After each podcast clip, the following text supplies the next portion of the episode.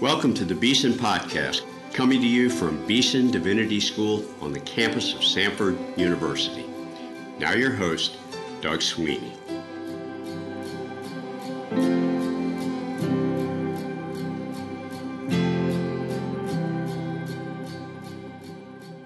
Welcome to the Beeson Podcast. I am your host, Doug Sweeney, and I am joined today in our podcast studio with a good friend of mine and one of the most popular professors here at Beeson Divinity School, Dr. Gordon Bals. Gordon teaches in the area of pastoral care and counseling, and he's leading our new Master of Arts program in Christian counseling. We hope to tell you all about it.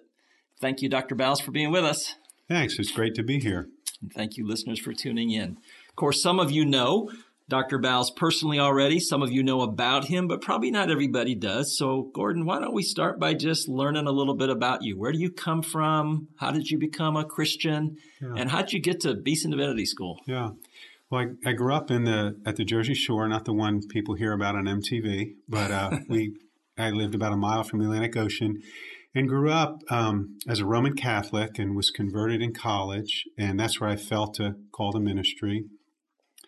And I really thought long term I would be a pastor, but I had read uh, a book by Larry Crabb, really liked it, and went and studied underneath him and Dan Allender, and then eventually came to Birmingham to be on staff at a church.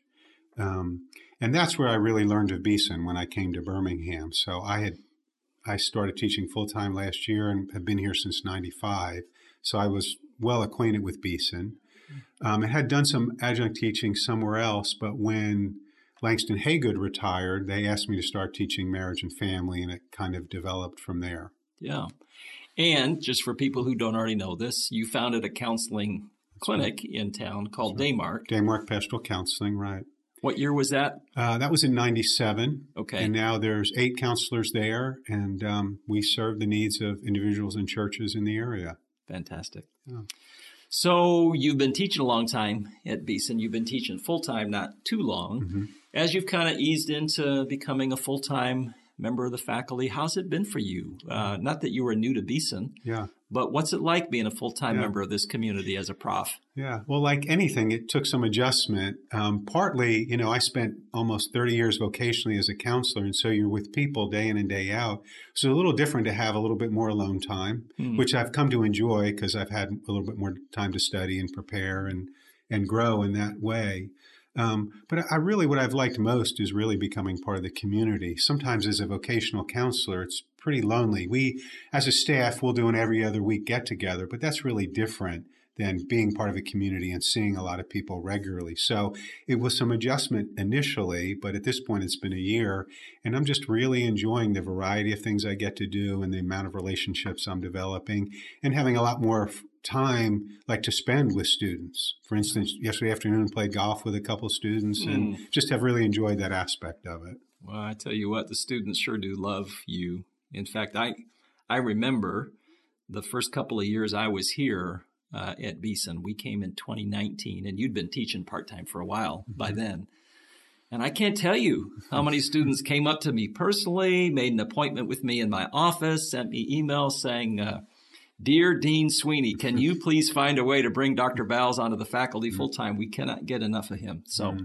thanks for all you're doing for yeah, our students. Yeah. Well, the exciting new thing mm-hmm. is that we're going to launch a new master's degree yeah. in Christian counseling. And we want our listeners to know about it. We want to ask our listeners to pray for us mm-hmm. as we launch mm-hmm. this. We want to do mm-hmm. it in the in the best possible way, way that really honors the Lord and His will for it. But as they're praying for us, let's tell them a little bit about it. Yeah. Uh, what are we going to do? Mm-hmm. And what's special mm-hmm. about what we're going to do here at Beeson Divinity School with counseling? Yeah. First off, people I think are pretty aware that there's a need, but I would say it's not just because there's a need. Because some of what's happening in our culture is people are being drawn outside the church sometimes or oftentimes for help because the church isn't doing a good job really explaining, I would say, from a depth perspective, a theologically mm. grounded perspective, why people are having problems and what does it really mean. And I'm going to use a different word than mental health. If mental health is our kind of psychological and emotional well being, mm-hmm. I want us to think we're not just uh, like emotional feelers or relational think or uh, cognitive thinkers. We're relational worshipers. Mm. And so we want to help people move towards flourishing, which I think is much bigger than just emotional or psychological well being. And I don't believe you can do that in a fullness apart from like a community that a church provides and also from thinking outside the scriptures. I mean, if the gospel summed up in loving God with all your heart and your neighbors yourself, I would suggest that part of flourishing as a human being is being able to get outside yourself and care well for others. That doesn't mean all the times we're doing that at the expense of ourselves. Sometimes caring well for yourself may mean setting limits. But oftentimes, uh, mental health doesn't really move a person towards flourishing where they're developing an, inter- an interdependency, where they're giving and receiving. Scriptures say, He who refreshes himself refreshes others. Part of our flourishing is being able to care well for others. So we want to have kind of within our thinking a degree that really helps people to see others as relational worshipers and incorporating the whole church, someone, the whole way a church helps move someone towards flourishing. Yeah. So, how do you do that at a yeah. seminary? I mean, I guess part of what we're going to do is mm-hmm. we're going to train people who will work as pastors yeah. who have special responsibility mm-hmm. for counseling at mm-hmm. a local congregation. Right. Yeah. Probably some of our graduates will go on to places like the place you came yeah, from, Daymark. Right. But what do you do at a seminary that makes a counseling master's kind of special and helpfully theological in all the best yeah, ways? Yeah. Well, I like to define Christian counseling simply as helping someone be reconciled to God. Now, when we're converted, we're reconciled to God, but we have a fleshly nature and the world gets in the way of that. So we believe moving towards flourishing, really part of that is sanctification or being reconciled to God. So to help someone be reconciled to God, it's good to understand how God has related to his people. This may sound strange because I'll be teaching the counseling courses and I'm super excited about that. But I'm really excited about having people who are thinking about counseling, who are doing our history and doctrine sequence, and are thinking about how is God related to his people and how is his people related to him through the centuries in a way that our doctrine and church practices developed. Mm-hmm. If you want someone to be able to help someone be reconciled to God, well, I hope our students are kind of experts at that there are no experts when it comes to the soul, but that they really have a sense of what it means to be reconciled to God and how the church has grown into doing that in beautiful ways and what got in the way of that. Yeah. So that's part of it, uh, the Bible and theology, history and doctrine sequence. Yeah. Let's try to make sense of this for listeners in the know mm-hmm. uh, in relation to some of the categories that certain kinds of people have in their minds when they think about Christian counseling yeah. methods. Yeah. Some schools, mm-hmm. some seminaries teach what's known as a nouthetic counseling right. style. Right. Uh, that's sort of a Bible only yeah. uh, style of Christian counseling. Others at the other end of the spectrum have a pretty secular mm-hmm. way of teaching counseling where, where most of the tools you're giving students come from secular disciplines yeah. like psychology. Yeah. Where's ours going to fit on that spectrum? Doug, that's a really good question. And I think in some ways, um, my answer helps us understand what we're aiming for in terms of the um, degree that we're building. On the, on the one end, you're going to have the nouthetic people. On the other end, you're going to have what's called the integrationists or clinical counselors. And really, what we want um, our students to be aiming for is something really different. A nouthetic counselor, I'm going to say, is often animated too much by their fear of the world and whenever we're kind of moving forward out of fear, it, it hampers our rest in faith. And so, an nouthetic counselor might be trusting in out of self reliance their understanding of the scriptures. They might even be trusting in their ability to articulate their understanding of the scriptures. And that's growing out of some fear. I don't want our students to be feeding.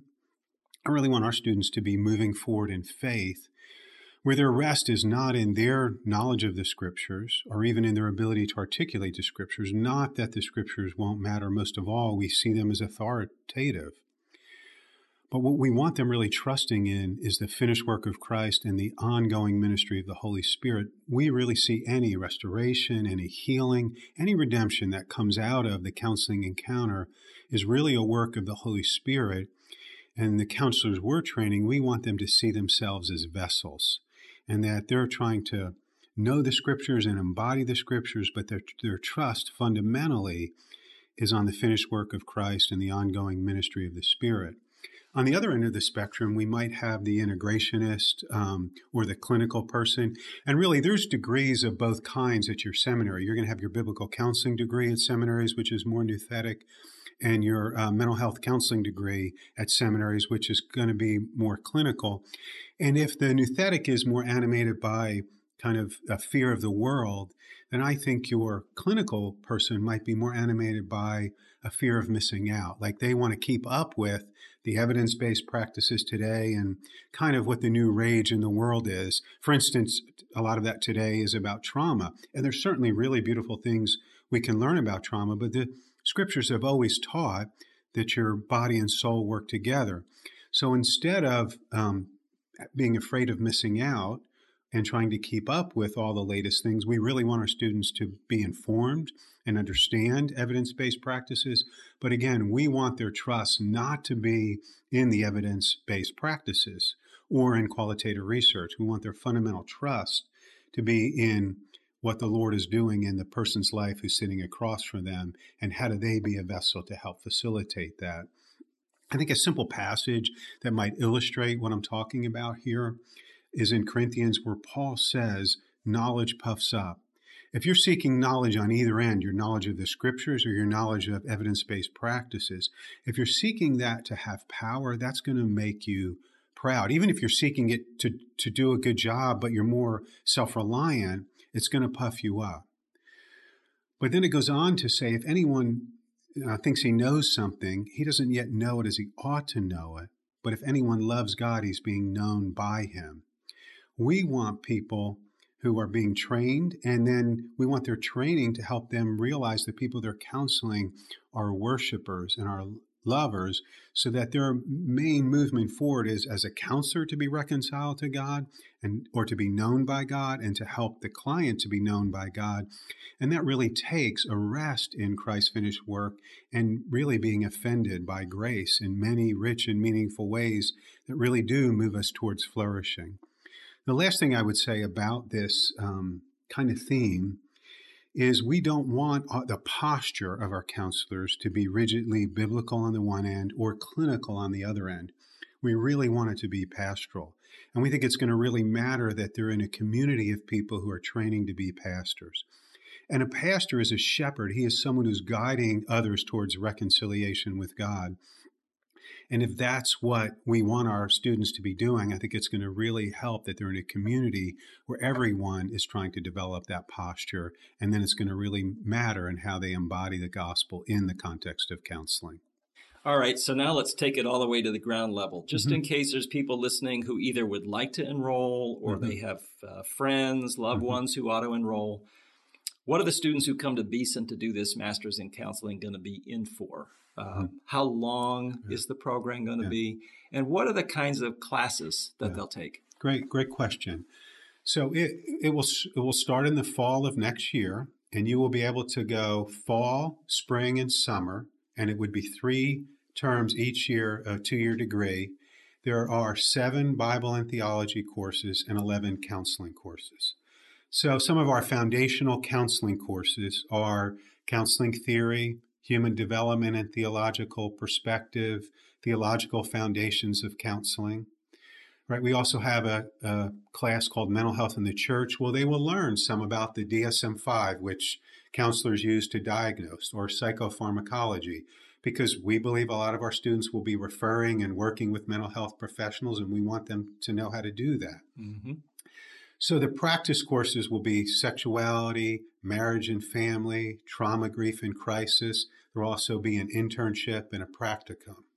So I think there's a good spectrum, and, and it's similar to what someone would do in a clinical mental health program, but it is just more focused with, I think, more of a depth kind of theological perspective. Yeah, and then the Bible and theology uh-huh. classes that are added onto that. Yeah. What, what's that experience going to be like yeah. for students? Yeah. Again, I mentioned the history and doctrine sequence, which is four courses where they're going to travel through time and how God related to His people and doctrine developed. But in addition to that, they'll have an Old Testament survey and a New Testament survey. And we're wanting to help people think theologically and how to really approach the scriptures in a way where they're coming away more nourished and fulfilled and really with a better way to do their own work in the scriptures. And then there'll also be um, a spiritual formation class.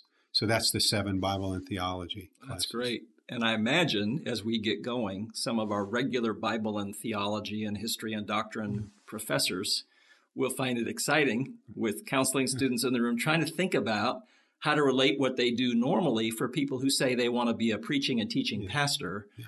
and apply it to the, the work of counselors. That'll be an interesting stretch and adjustment for them. I think I already know a fair amount about how you integrate mm-hmm. the scriptures and theology and mm-hmm. so on in your own teaching. But just mm-hmm. for listeners who don't, when they come to a class of yours at Beeson, mm-hmm what's the experience like? Are you using the Bible at all? Mm-hmm. Are you using mostly um, mm-hmm. tools from psychology? Are you yeah. trying to fit them together? How does that go for you? Yeah.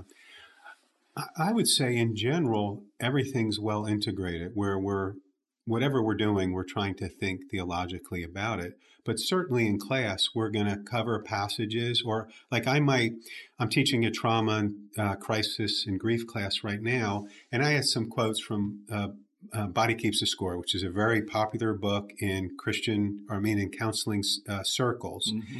And I want them to again to it's a it's a rich tradition within the church that we believe the body impacts the soul and the soul impacts the body. But we're going to read things from like the body keeps the score and then think about it biblically and theolo- theologically and practically. Like if we think even just practically, and this might be an example I'll use in class, like I might be saying, I'm meeting with someone who's lost a spouse and they're not sleeping. And part of what can, and this is a term in your psychological literature, literature, it's called cascading grief. If you lose a spouse, oftentimes the person who you would grieve with is now gone. Mm. So now you have lost a spouse and you have no one to grieve with. And let's say they were the one that handled the finances. Now you don't have someone handling the finances. And maybe they made the coffee in the morning. Well, your grief begins to cascade right? And so I may be working with someone like that and they're not sleeping because of all of that. And I suggest, I, I think you should go see your GP or your OBGYN and just ask about maybe getting some help with medication. Mm-hmm. And there are still believers who can be afraid about that type of thing. And they might say, well, if I just prayed more, I, you know, I would do better. And I'd be mm-hmm. like, I think with a good night's sleep, you might want to pray more. Mm-hmm. And just try to bring those two things together. Sure. Yeah. Wow you sound like my wife Wilma giving advice to me. Yeah. Um, all right. So the next question, I want to ask you this question. I, I know full well if I'm the one receiving this question, it'll make me feel a little bit awkward, but I mm-hmm. think I know you well enough to know you'll you can handle mm-hmm. it just fine. Yeah. I get students telling me a lot that they have grown more spiritually in your classes than they have in most other classes. Mm-hmm. And of course, I, I do historical theology, mm-hmm. church history. I'm, I'm not an expert in counseling. Mm-hmm. And probably most people out in the world, their experiences are with psychology and counseling and so on are more like mine right. than yours. And to a person like me, I think, wow, I love that. Praise mm-hmm. the Lord. Mm-hmm. But I wonder why. Mm-hmm. You know, what is it about the way we teach counseling at mm-hmm. Beeson that leads a whole bunch of students to say, you know, I'm growing spiritually in this class like I've not experienced before? Yeah. I mean, there, there obviously would be a lot of different ways I could answer that. Probably the simplest is it, it, says in Matthew that if you judge the log in your own eye, you will see more clearly to judge the splinter in your brother's eye. I believe good counseling can happen to some degree as we're just growing in the gospel, that we're seeing sin gets in the way of clarity in our hearts. Um, and so if we're growing, and I don't, I don't mean it all in a rigid sense. I mean in a much more beautiful sense. If we're being sanctified, then our countenance is being lifted and we're just seeing the world more clearly. Hmm. So within my courses, like one of the things I have them do is send out a 360 degree survey where they get feedback from people on the type of listeners they are. Hmm. Well, what's surprising to me is most people base their view of themselves on themselves, hmm. which the scriptures might call pride. And so to actually get input, and I'm teaching, like I'm saying, I want this to be the beginning of a lifelong exercise. Mm. So I began that practice in my own uh, Master of Arts in Biblical Counseling in 1992. So this had to be around 2000. So it's eight years later. And I'm talking with my wife, and there's a little bit of tension. And my daughter, who's about four or five, says, Daddy, mommy's not a child. Don't talk to her like that. Mm-hmm. Now, if I hadn't learned to take feedback, mm-hmm. what I might have said to that daughter is a lot different than what I did say. Mm-hmm. And what I did say was, Sweetheart, daddy's right. I mean, you're right and daddy's wrong. Sorry. I said, and what you're saying is really helpful to daddy. Hmm. And really, what I said is, girl, you're really observant, and there's something alive in you that's really good that I want to affirm.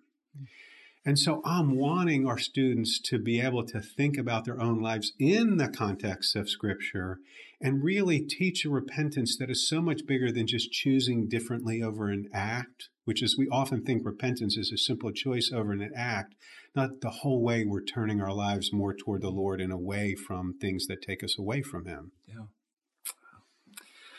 All right. So, if we piqued anybody's interest and they want to know more about what we're doing and how they can be involved and how you apply that kind of thing, how do people get connected in to the yeah. launch of this program?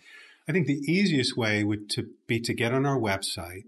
And once you get on the website, there'll be things where you can show your interest. And one of the things I really like, again, about becoming part of the community is that I don't do this alone. And the people in our admissions department are just super sharp and super caring. So if you contact them, they're going to be willing to help you kind of learn whatever you need to learn. But the website often, like any website, has other things that you can just look at and learn about our program. But the simplest thing would be to show um, designate that you're interested in the program, you will get an email from them and me that talks about how you can follow up in other ways, and we'll follow up with you. My email is on the Beeson website, uh, gbals at samford.edu. I am glad if you're in town or want to come into town, I'm glad to get coffee, have lunch, do whatever. Hmm. Wonderful.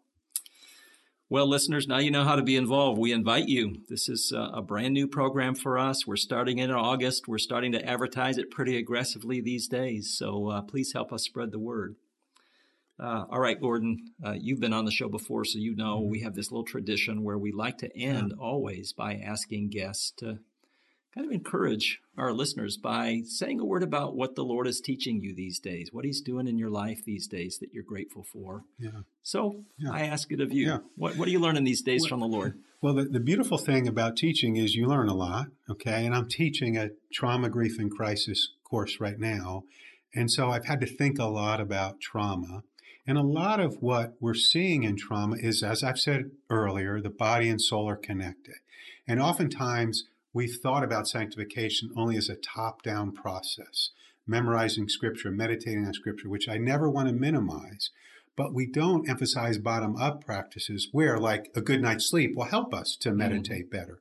And I'm just practicing better at incorporating what are called somatic practices. So, for instance, I'm walking more. The bilateral movement in walking helps both parts of your brain to work together better.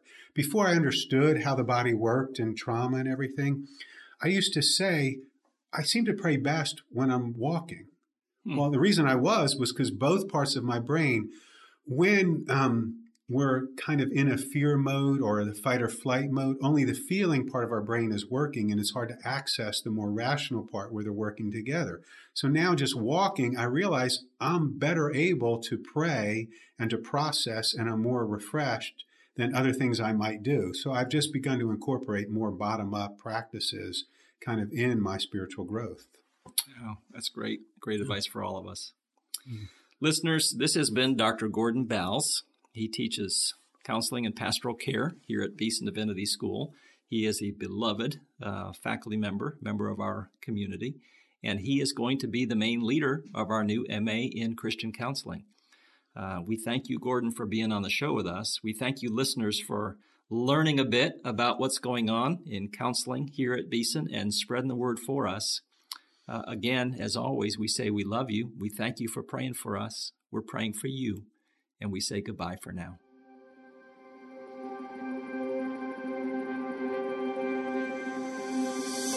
You've been listening to the Beeson Podcast, coming to you from the campus of Samford University. Our theme music is by Advent Birmingham. Our announcer is Mike Pasquarello. Our engineer is Rob Willis, and our show host is Doug Sweeney. For more episodes and to subscribe, visit beesondivinity.com slash podcast. You can also find the Beeson Podcast on iTunes and Spotify.